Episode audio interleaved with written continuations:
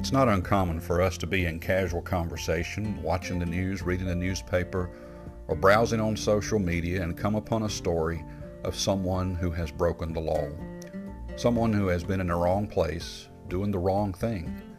And unfortunately, injury can occur from breaking the law, or simply it's just breaking the law, doing something that's wrong according to the books. And yes, most of the time you will find a great deal of commentary on what this person deserves, where they need to go, what their status needs to be forever. I ask you to put yourself in their shoes. If it were you, and something has happened where you have accidentally or on purpose broken a law, would you not want to have due process?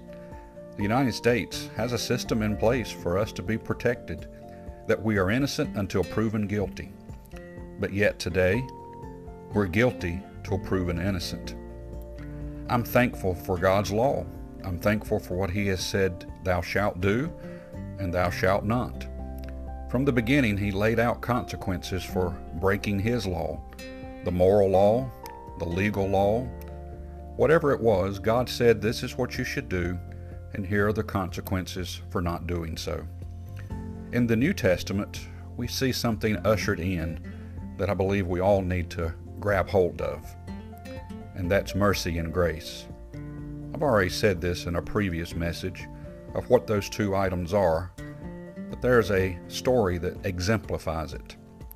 In John chapter number 8, we see Jesus, and he is with the scribes and the Pharisees, and they bring a woman to him that is caught in adultery. And they want to know what he thinks needs to be done. We know the story of him scribbling in the sand. What it was, nobody knows. But he looks at them. In verse number 7, He that is without sin among you, let him first cast a stone at her. And he scribbled again. They all departed, thinking amongst themselves, Hey, I've done wrong before too. He looks at this woman and says, Woman, where are those thine accusers? Hath no man condemned thee? She said, No man, Lord. And Jesus said unto her, Something we can learn from. Neither do I condemn thee. Go and sin no more.